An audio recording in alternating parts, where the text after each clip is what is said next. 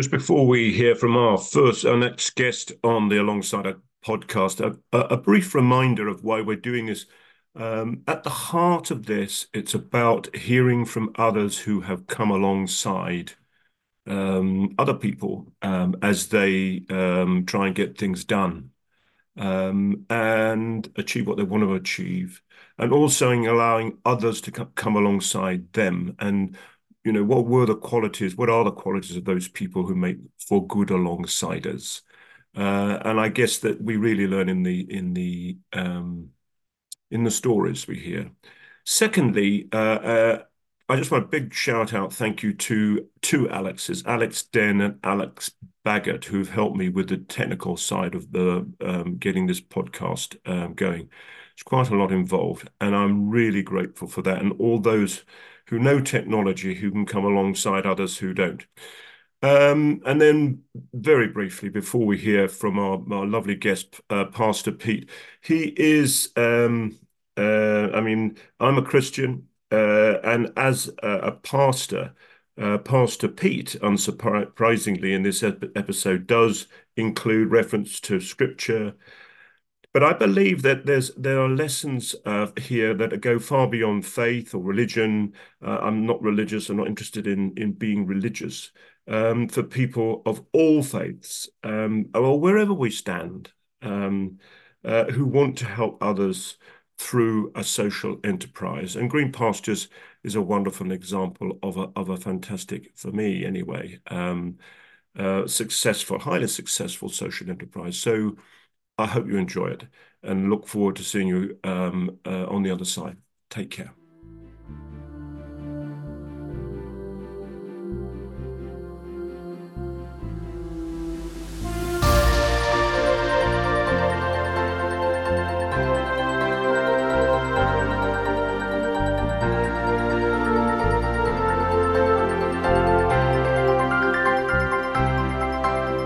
Hello there. Welcome uh, again to the Alongsider uh, podcast. I'm so delighted to be able to uh, have a conversation today with somebody who I've got to know a little. Uh, in some ways, I, I, feel I know a lot, but I, I, don't know. I've just read his book, God's Messenger Boy, which gives me a little bit more insight. Um, um, but without any further ado, I'm going to introduce you to Pastor Pete. Um, who I know through his social enterprise, which he co founded, um, Green Pastures. Uh, and I've done work with them, uh, which has been a privilege um, and a joy, actually. So, without any further ado from me, um, Pastor Pete, may I ask you if you would like to introduce yourself, perhaps how someone else might introduce you, but however way, it doesn't matter. Um, whatever comes to you. Okay, that's fine. Um, Hi, I'm Pastor Pete. I'm 81 years old. I've been a Christian now for 60 years. And let me say, I think one of the verses that has guided me all the way through my life is the scripture that says, He that wins souls is wise. And I think all of my Christian life, I've tried to follow that as a principle of seeing men and women come to know the Lord Jesus. Um, I became a Christian when I was 21 years of age. I had lived a rebellious teenage and early 20s life, and uh, Christ found me rather than I found him uh, in a very remarkable way, and then called me to the ministry when I had been a Christian for just about four and a half months by me sitting on a riverbank and uh, not knowing there was a book called Jeremiah, but feeling God speak to me and say, Peter, I want you to serve me. I said, I can't serve you. I'm only a child. And then he said, Read Jeremiah. I laughed to myself and said, There's no such book called Jeremiah.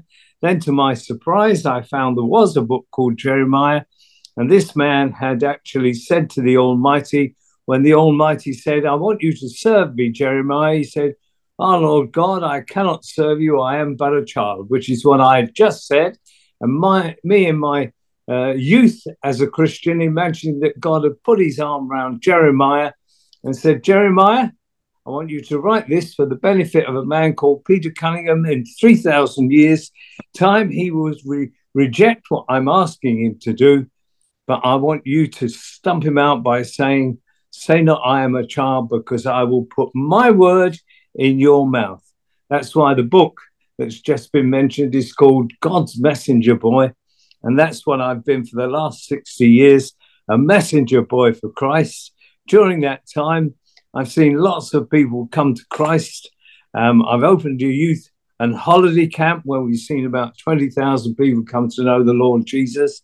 And lately, we opened 23 years ago a thing called Green Pastures, which was buying property to house the homeless.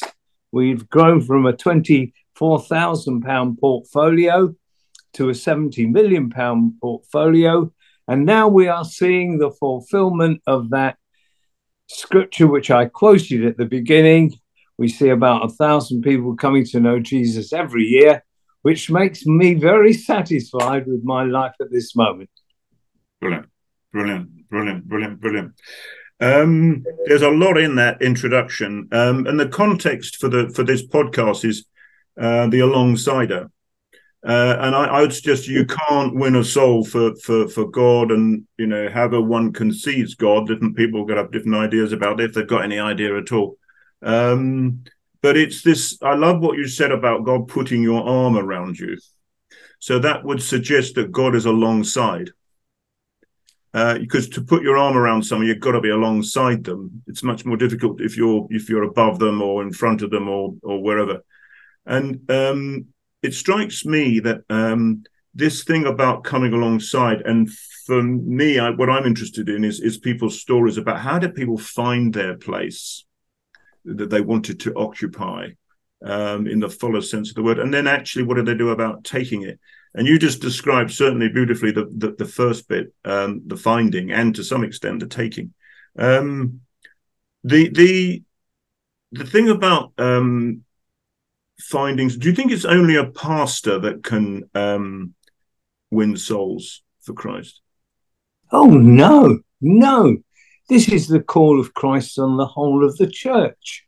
So, anybody who becomes born again, I believe the Lord Jesus expects them to share their testimony and share their faith with others and seek to win them to Himself. So, at the end of the day, it's the responsibility of the whole of the body of Christ to be out there. And whether we are winning one soul in our lifetime, or a hundred souls in our lifetime, or a thousand souls in our lifetime, Jesus talks about those who actually look after 10, a hundred, a thousand, and those who run a nation. So at the end of the day, we're all responsible for winning souls for Jesus. Because what it strikes me about this, uh, we, we, there's a lot of talk these days about exclusion and inclusion and diversity and things. Um, I always think with diversity, you know, if you look out the window, if you want to see diversity, just look at nature. You know, um, there's 66,000 beetles apparently. Well, so whoever created all of this likes diversity. Uh, there's no doubt. But the other thing, uh, I think the exclusion, uh, I'd suggest that that our systems of education, of finance, e- economy are naturally exclusive and, and probably binary. You know, either either you've got it or you haven't got it. But it sounds to me like what you're describing, uh, this um, is ultimately about ultimate inclusion. You are included in this this life. Well, absolutely. The scripture says we are the body of Christ. The mm. body has got to include everything in the body. You can't leave bits out. And the way Jesus spoke about the eye can't be the hand, nor can the mouth be the, the, the, the arm or anything like that. So at the end of the day, every part of the body is important and every part of the body has got to be included. You can't cut the hand off and throw it away, otherwise you'd be handless, wouldn't you? So yes, yeah. it is all inclusive. It it is an inclusive gospel, and it is an inclusive the church. It is inclusive the body. This is what we are. We're all part of the body of Christ. So this thing about finding our place and taking our place is uh, is a real thing, um, and in life it's about that because I believe there. This is only what I believe. Nobody else has to believe it. That there is a place for us to take up, and what you described in your story at the beginning was was actually getting some a steer on that. Uh, you know, the play, what I want you to do is this. Um, and and it seems to me that as we take that place, it is fruitful. It does yield um, fruit, not just for yourself, but also for others. But it works because it all works together. Absolutely. And so this is about not just inclusivity, but it's also about unity, union, oneness, of, of allowing everything to work together. And if I could go to the, the, the place I know most uh, and the context, which is green pastures, which you describe uh, really well um, earlier on. So this is a charity that that um, that look that has a belief that we can eradicate homelessness um, and and acts on it. But would you would you mind just just sharing a little bit about the story of how you found that place and how you took it? Uh, well, initially we were running a night shelter for three months of the year, and then the council came along to us and said, Would you help us to get some money off the European Common Market? They were going for 9 million. And the European Common Market has said, You've got to include something in there for homeless people. And the council already knew the work we were doing.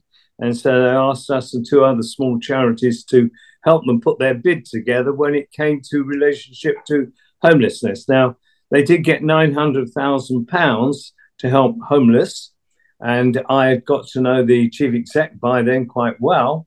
And I said, Would you like us to help you spend that money as we know where it's needed? And that is with the people that are sleeping under the pier. And at the end of the day, what happened was that uh, uh, the chief exec he said, Well, we know how to spend the money. And at the end of the day, uh, they spent it, but none of it got spent on the the people that were sleeping under the pier. So we prayed at seven o'clock in the morning every morning, read the scriptures systematically, and what happened was um, I felt very miffed with the Almighty that we'd spent a lot of time trying to get this money, and the money had been spent elsewhere. So I was moaning at the Almighty. And it was so happened that the reading that morning was Luke chapter 10, the story of the Good Samaritan.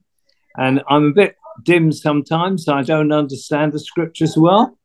But this day, the scriptures opened up to us, and we came to the end of the story where the man had actually taken this man he didn't know from Adam that was half dead and put him on his donkey, bound up his wound with his own first aid kit, sat up all night with him, given enough money to the innkeeper for two weeks. He said, This, if I owe you anything, I'll pay you when I come again.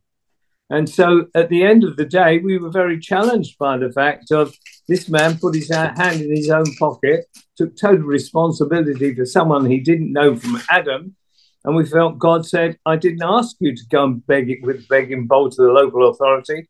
Aren't I the God of all the earth? Can't I supply the need?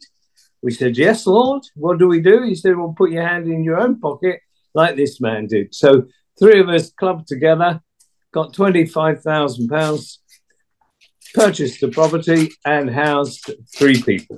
That's how we began. Wow, wow. And and you mentioned in the book that you started life um, as a stockbroker, well as a as a as a runner and as in the as a blue uh, is it a red button? Um, blue button. Blue a button. Blue button. Yeah. Yes. And um, so you and you, I remember you in the book again. You said you've always found mathematics quite easy. Yes, I have. Yes, that's why I got the job because they, they could see I was quite good with maths. Because you had to fix the price and get the price and do the shares and all the rest of it. And this is all pre digital um, stuff. Absolutely. You had jobbers and brokers.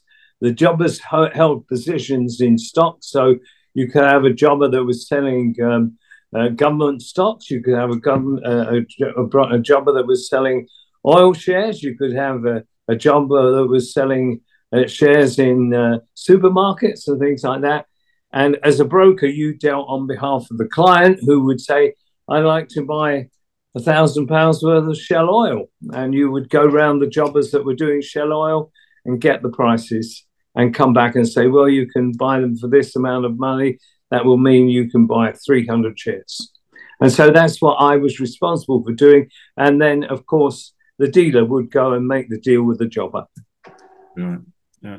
Uh, just as an aside, when I started work in the 70s uh, with HSBC uh, in the city, um, there were guys walking around with top hats who were stock jobbers.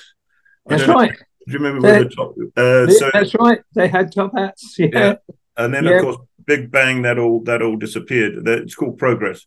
Um, but uh, but it's really, but I suppose the reason I mentioned that was because um, when you found your place and you took your place, it, it, it seems to me that that what actually happens when we find that place that's that's prepared for us, um, and this isn't about predestination. It's just about I think it's about listening and obedience, you know, and using one's wisdom uh, and for for us, I think you and I, you know, it's about listening to what the Lord is saying, actually. But but it but it's it's that union or that oneness from which wisdom, uh, discernment arises. And uh, but the thing that strikes me is about how equipped we are for the place that we've been asked to take up. So for you, you you you had this facility, this capability with numbers um, and that must have put you in good stead to keep um, Green Pastures on track for how many years now has it been going now? It's 23 years now, but of course, I'm not in charge any longer. We have now a chief exec who's my son, yeah. who is much more capable than I am. well, I, I, think in some things, but um, but I know Andrew very well, isn't he? He's a he's a wonderful guy, and he indeed is now passing a lot over as well, isn't he? He's taking a different place yes, uh, looking forward. But I just wondered how that that that your ability with numbers has helped you keep Green Pastures with others um, on track. Um, Philip, I'm not quite sure really. I, I mean, you, if you have a talent, uh, it, it's just something that's natural to you. You don't sort of analyze what you're doing. You just do it almost habitually. You you know.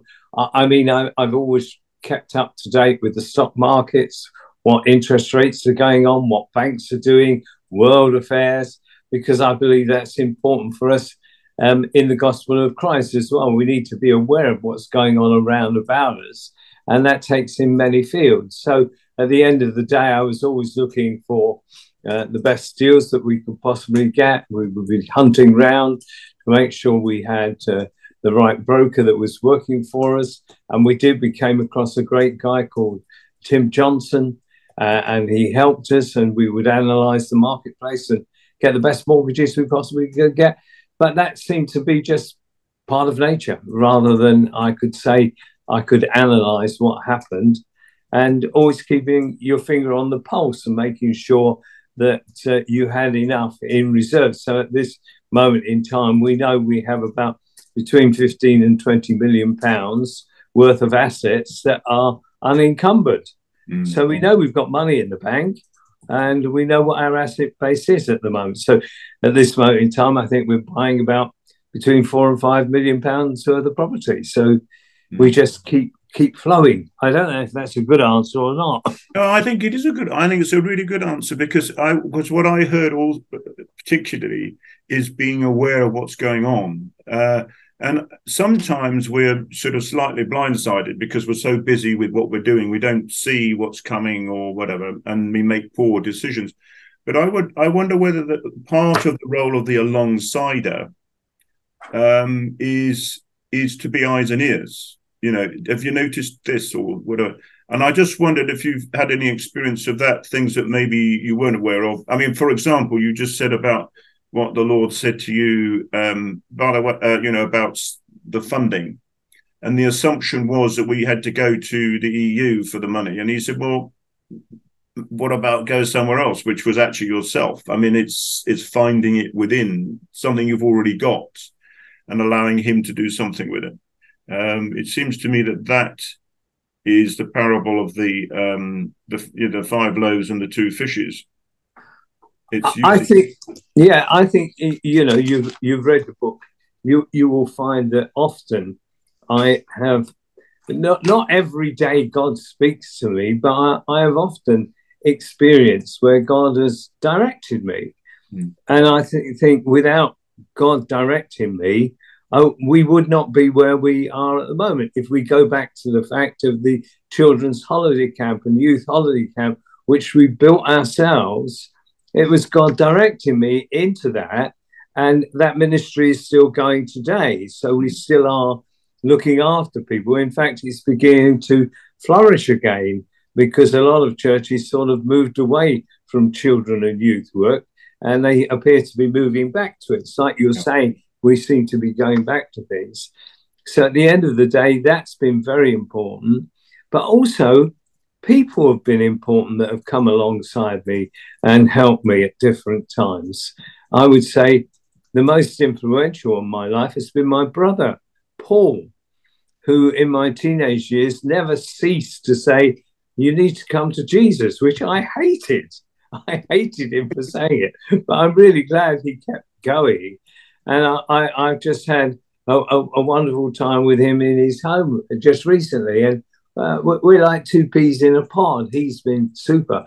I would say Andrew is alongside me now, and he's a great asset, a great thinker.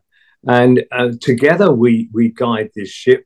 We don't do it independently. So I've always believed that it's important you have others alongside you. You cannot do anything by yourself. We are the body. Yeah. You've got to have people functioning with you, Philip. Yeah. If you don't have them, then all you do is you become a one man band and you become insular in your vision. It, it, doesn't give you the ability to think out of the box or over the wall. I yeah. like the, the scripture says the tree has run over the wall. That's what we want to be. Wow. People who run over the wall with our prosperity in God and share it with others. Oh, I love that. Actually, that's a really lovely time. Uh, just to p- pick up on one of the little threads that I, I, like to include in this conversation is the Enneagram. Um, because um, I, I, know we've done it with you and we've done it with Green Pastures. So, just for anybody who's not uh, with us for the first time, hasn't heard of it, Enneagram is at least 3,000 years observation of people. It seems there's nine different um, motivations for using our energy. And so none of them are right or wrong, they're just different. And that probably is akin to personality. You know, your your brother is different to you. Um, you know, my sister, I have a twin sister, she's different to me. Although somebody met the other, my sister for the first time the other day and said, Gosh, you look like your brother. Um, and I often find people say to me, "Oh, you're a twin. Are you identical? Are you identical?" Well, I've got a twin sister, so but doesn't necessarily go through the head. But the um, the person I met uh, first, uh, who introduced me to Green Pastures, was Simon Westmacott, who is um, your um, uh, financial director, and he's on the board, and he's been with you a long time. And I've got to know he lives in Kent, where I live as well, so we've become good friends. Um, we, we we share a local house of prayer together, uh, and it was a training day for that that I met Simon. That then I was introduced to Andrew, and then I've met you. So this sort of, I love the way the Lord does this, or life does this, however you want to call it. But the Lord is life, so it's the same thing, um, and it's love. Um, and Simon is a one. So one is a strict perfectionist. Well, if you want somebody who's going to really help you with your uh, compliance, um, with governance, and money, well, you want somebody who's strictly going to do the right thing, and that's Simon uh, you if you if you know him. And uh, there's obviously a lot more to that. The other one um, uh, and you, is a seven, which is the enthusiastic visionary, and often the seven are the entrepreneurs. They're the people who can see the tree running over the wall you know, before anybody else can see it, or the potential for the tree to run over the wall. Um, and of course, that lands in the sea. You know, that's the mountain, etc. So it's about poss- things everybody else is saying is impossible uh, other and that's you i uh, i believe uh, you you because not you couldn't possibly do green pastures what everybody else does because it just wouldn't work. So you're doing something new. Um, but of course the, all of these are connected. They're one body as you say. Uh, and and i think the big revelation of any enneagram is what else we have access to. And as we have someone alongside us who may be very different from us uh, maybe the strict perfectionist, you know, whatever. Um, that conversation will open up awareness of what matters. Have you thought about this? You know, da, da, da. and I think this is the divine collaboration of the body, actually, um, under the oneness of the Almighty. You know, um, I think we almost need new words. Actually, the, the problem with the word God is that it comes from Zeus, which is sort of the mountain of the gods who are throwing thunderbolts and is angry and stuff. Nothing could be further from the truth. Um, actually, the love, the God we know, is the one who puts their arm around you, and that's an amazing thing. So it's the Good Samaritan. But just coming back to, to this idea of, of enthusiastic visionary, um, do you see that you are a different thinker? You are a different, um, probably very annoying to people actually who think it should be done like this, and, and you're saying, well, actually, I think it could be done like this, and and because it's aligned with what you've been called to. Yes, I suppose you would say that of me. Um, I don't feel like that because I feel like me, which which perhaps sounds a little bit funny because we are all like ourselves, and the the fact is, like I said, the motivation that seems to be behind it is I want to see as many people come to know the Lord Jesus as I possibly can during my lifetime, mm. and uh, I I suppose to, to me, dreams are thinking big, we want to end homelessness. But vision to me is uh, uh, like being on one side of a valley and looking across and, and seeing a tree over there and I'm saying, actually, we could reach that tree. Whereas a lot of people actually standing on this side of the valley don't say we could reach that tree. They say, oh, there's difficulties, there's yeah. problems, it's fraught with danger and things like that. Whereas the visionary says, no, we can get there. There's no problem with that. Let's get going. Yeah. Um, and if they are allowed to lead in that way and have a good team around them, like you say, the Enneagram was so helpful to us as a company going through that and recognizing the different talents that we had amongst us and interacting with those talents and realizing these talents represented a team as part of the body of Christ. That if we functioned all to our full capacity and worked as a team, we would get a lot further forward. So they were very helpful to us. I love that. I love the way you separated dreams from vision because uh, you can see that tree uh, you can uh, dreams are seen in different ways, um, and it strikes me that because a lot of uh, there's a lot of podcasts around leadership and uh, and and actually um, I, I, believe that what we are called to is to follow, and and it's following the the place that we're asked to, to take up um, and that might be inspired by a vision and i and i get that value. And i think people do need encouragement through doubts. So a six for example right next to the seven is the loyal skeptic. These 52% of the world are apparently uh, skeptics. So they are fearful of everything that might go wrong. My wife is a six. But when the pandemic hit she was the one who stood up. We had all the family around and everybody was doing headless chicken. What do we do? What do we do? And she said shut up this is what we're going to do. You're going to go home and pack a bag for a month and come back. You're going to do this. So they stood up through the fear and uh, courage. And courage is something of the heart. Uh, and I think that's what we need to in the alongside is about helping people find courage, uh, which is the thing that really sets their heart on fire. And I can't help feeling that at the moment, what's what's happening is um, what really matters, what really we care about, what I'm going to say, what God cares about is the least, the lost, and the broken. You know, those who haven't, the excluded, the poor, um, and of course, the system economica is a ruthless beast that will exclude those who haven't. And this is what we based our society on. You know, when the pandemic hit, what was the government most concerned about? The economy. Well, they weren't just worried about that, obviously, but but there was a lot more going on. But the thing um, that I have, I suppose, has touched my heart the most, apart from me working with everybody within Green Pastures, was going up to Derby and what Green Pastures have there. I just wondered if you could just tell us a bit about about how Derby came into place and and, and what and how it is for you know what part does it play within the whole of Green Pastures. Well, D- Derby really is more like a rehab centre to us. It's the only specialist rehab centre we have. And a man called Daryl, who was working for a partner that we were. Darren. Sorry? Darren. Darren.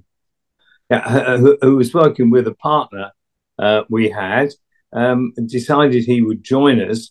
And he came across this centre that was empty and virtually derelict and only been built about 20 years earlier and said, couldn't we buy this for green pastures and open it up? Mm. And we felt we felt the Lord say, yes, go for it. And so we bought it in faith and, and tidied it all up and got it going. And of course, it's now become this wonderful rehab center. And Darren filled it with staff um, that actually had been um, let's say, tenants of ours previously that had come to Christ, their lives have been radically changed and understood the people that we were t- taking in much better than anybody else because they'd been in that position, yeah. which was absolutely fabulous. So we could house 28 people, but because of the the attitude of the staff, we had often, as we do today, have about 26 out of 28 who have actually come to faith themselves. Yeah. And, and it's been quite wonderful to see some of those people go on. They have opened um, a, a, a, a, social um, opportunity there where they clean cars and, and do things like that, which is is running. And uh, some of them have gone on. We've bought a, an old Bible college now, to do training to do NVQs level three, level four. So the whole thing has has gelled and become an integral part of green pastures, and it's a model we would like to develop. So over the next ten or twenty years, we'd like to see maybe 20 of these operations going on because it reaches the, the most derelict of our society and brings about change.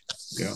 So that's brilliant. By the way, just as an aside, uh, we're talking about alongside, and that was Vicky, whose voice you just heard, who's alongside Pete and has been for many, many years. To uh, just clarify the name of the person who founded uh, Derby, we all need a Vicky. Uh, thank you, Vicky, for that. Uh, really appreciate that. Um, and just to clarify what Pete was just saying there, I mean, at the core of, and you'll correct me if this isn't quite right, um, Pastor Pete, but at the core of what you do is you come alongside people who are homeless.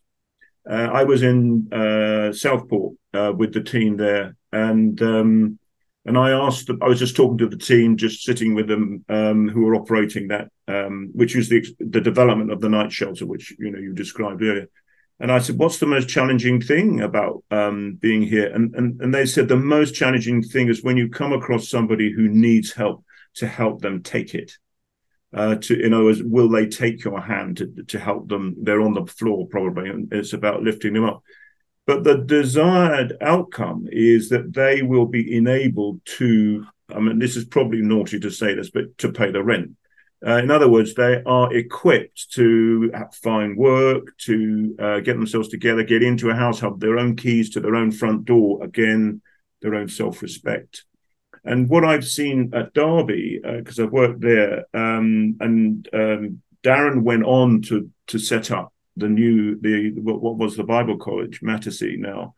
And what's extraordinary is that some of these people have come uh, uh, from wherever they've come from to be um, equipped to be able to look after themselves, self-respect, etc.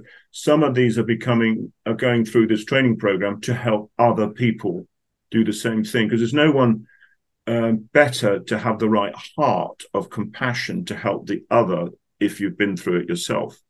I think there's uh, 2 Corinthians 1 is a wonderful example of, uh, of that, I think, which is about suffering. If you've suffered, you the gift of that suffering is that you can help someone else who's suffering. And I, again, this is at the heart of the alongside I think. Um, but seeing it in action at Derby, it's quite messy sometimes. It's not all squeaky clean and everything else. But the story I heard, which was wonderful, was that that place that was run by the local council um, was uh, was a den for drug addicts and all sorts of behaviour that wasn't good for the neighbourhood. And one of the um, people who work at uh, Derby now uh, were talking to one of the neighbours and saying, uh, "Have you noticed anything different?" And they said, "Yeah, it's just amazing. There aren't any people who they're doing things in the night which are whatever, you know." Um, so there's not just a, a, if I can call it this way, a cleansing of the soul and the heart and the mind and the body and and the equipping. It's also about the environment. There is an impact on communities and I think that's what I've noticed about this whole thing. And um, you, Green Pastures, adopted OKR's objectives and key re- key results as a way of taking the, the the place. That's the plan, the executive plan, strategic plan to execute in order to get to the next hill. But one of your big uh, objectives is to help the nation be more compassionate. And I just thought that's the most stunning um, um, uh, ambition, because to my mind, the United Kingdom uh, has a heart of gold, and I mean the, uh, the, I mean the United Kingdom with all its foibles and history and all the rest of it. The pen, the potential to influence other nations through our heart, with um, the heart of God, the heart of Jesus at the center is immense. Uh, and I think what you're doing is it's in action, it's seeing it, because people need to see to believe, or a lot of people need to see to believe. Um, some don't, but as we know, but but a lot of a lot of us do. And what you're doing uh, with this ambition, and I think that uh, your ambition will be seen this multiplication from the one to the twenty. Um, and I just I just wondered um, maybe you won't be there to see it all. Um, well, in the way we know seeing. Um, but how does that? How is that for you to know that there's more to be done, and that you're 81, and that maybe I mean, let's be honest, you've got another 20 years at least, Peter. You know, uh, Pete. Um, so there's plenty of time for you to come and cause trouble. You know, trouble the waters. I just wondered how that is for you.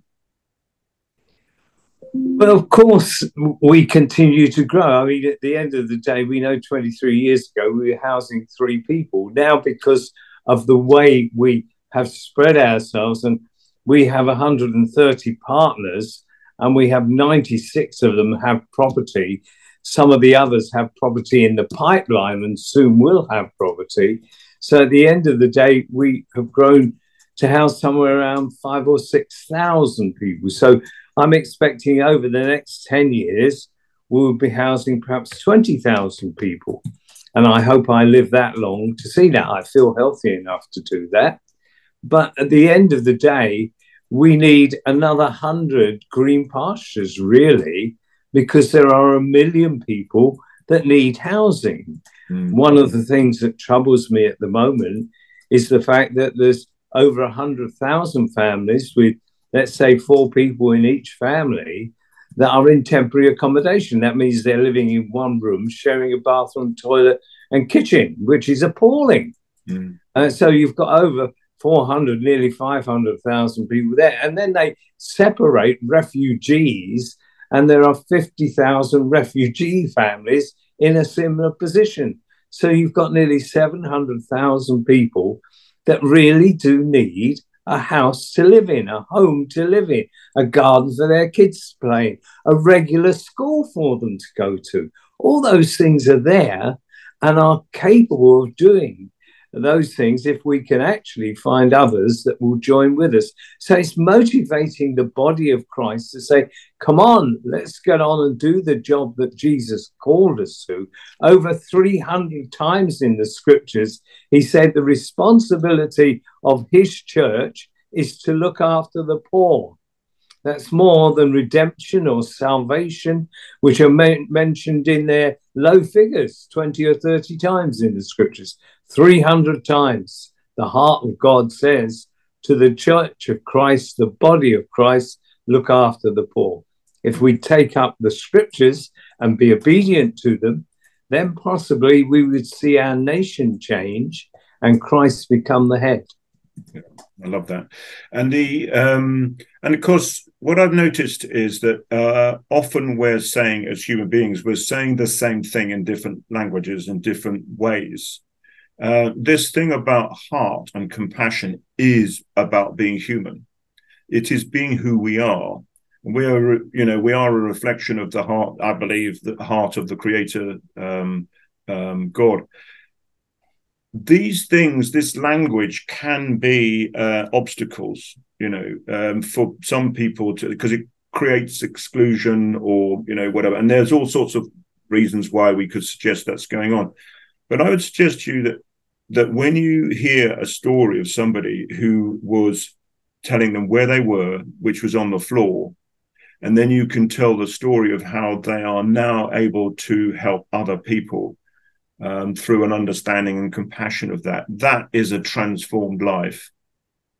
Um, and it's an enabled life, and it's actually why we're here. But we've been hoodwinked to think that it's all about money, success, fame, celebrity, and all the rest of it. And that is a deception. But when we have a chance of of being able to to be who we really are um, and make a difference, and I believe that at the heart of that is, or a big part of that is finding your place and taking your place. And Pastor Pete, um, we could, I know, talk all, all day about uh, you and your stories and stuff. Um, I hope that people have got a sense of um, the joy that uh, you have in your heart for what you do, and that the ambition isn't, you know, in any way, you know, spent. Um, there's still huge ambition at 80, 81 um, for more.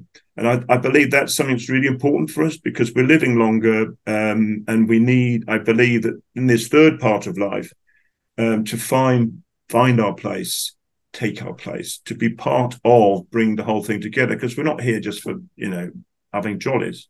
Um, it, it just isn't, and it's not fulfilling. But we've been deceived in this, I think. So what you're doing is actually showing a way um, and you know where it's come from. I, at the end of the day, it's about what is, um, and then and then maybe ultimately being grateful for having someone alongside us to point us to what really matters. Um, that will make our hearts come on fire. Um, and I believe that's what you're doing. I think you are an inspiration, and I thank you for that. I thank you for sharing a little bit of this. I do um, um, you know, this hope that this this wonderful book, God's Messenger Boy, will also light more fires with people. Uh, and I look forward to continuing to be alongside um, Green Pastures in, in any way I can help. Thank you very much. And thank you, Peter. Well, you know we love you, Philip. Well, we love you being with us. and you can buy the book on Amazon. So you just go to Amazon and look for it. And we've got a fabulous chief exec now in Andrew, who's taken over from me. And if you want to contact us, Green Pastures, then just look on the website. Brilliant. You, do you want to add anything else, Pete? No, no, I think that's absolutely fabulous. And it's been great to talk to you. You know that, Philip. Love you lots.